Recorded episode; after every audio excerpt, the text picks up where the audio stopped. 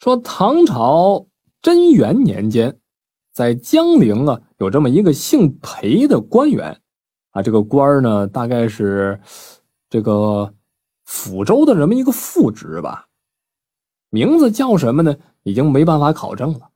啊，他有一个十多岁的儿子，打小啊聪慧好学，特别有才华。啊，加上这个相貌堂堂，深受这个啊裴官员的这个喜爱。可是后来呀，不知道怎么的，这孩子得了个怪病，整天就是昏睡不醒，访遍了名医，哎，治不好，让这个姓裴的呀，这个很是心忧。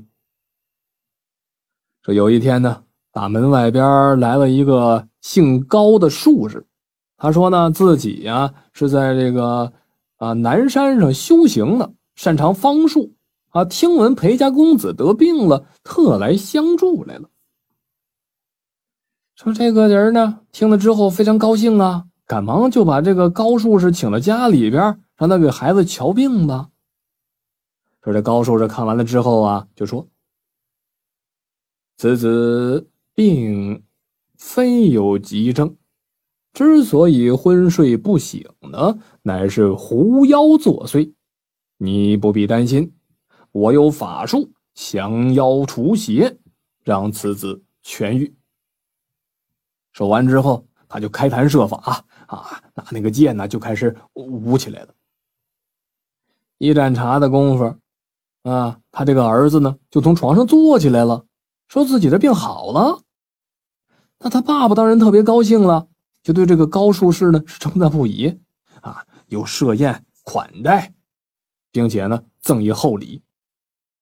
这高术士离开的时候还说：“此子还未痊愈啊，我以后会经常来的。”说这个高术士离开之后啊，啊，这个当官的这个家伙呢，就发现他儿子虽然说不再是整日昏睡了，但是呢，却变得疯癫起来了。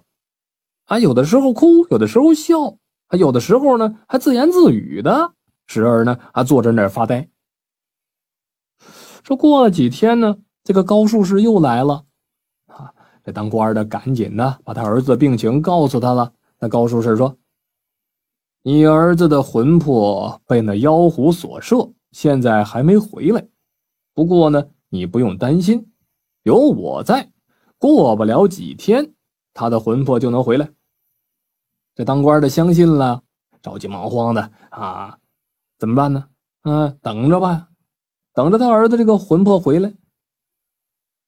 过了几天，门外边又来了一个姓王的，啊，也是个道士。他说自己呢善画符箓，有降妖除魔之术。听闻您家孩子患病，特来相助。这当官的赶忙的又把他请进来，把他带到孩子房间。他看了看这个孩子，当时就大惊的就说：“呀，贵子乃是被狐妖所惑呀！若不赶紧医治，恐怕病情加重，会命丧黄泉呐！”这当官的一听之后，这这果然是狐妖作祟呀！于是他就把先前那个高术士啊啊给孩子看病这事儿给说了。这王道士听完了之后，就笑着说。你怎么知道那姓高的不是狐妖呢？这当官的当时吓坏了，就恳请这王道士，你可得帮帮自己啊！王道士呢，啊，于是就画符通诵咒。这法事还没做完呢，那个高术士突然就来了，对这当官的就呵斥了：“你儿子病情尚未痊愈，为何又引狐入室，让他在此作祟？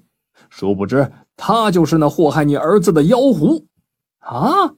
这当官的当时就懵逼了，王道士才是妖狐啊！这这什么情况啊？这是王道士这个时候呢也不甘示弱，指着这个高术士就说了：“你这妖狐还敢来此？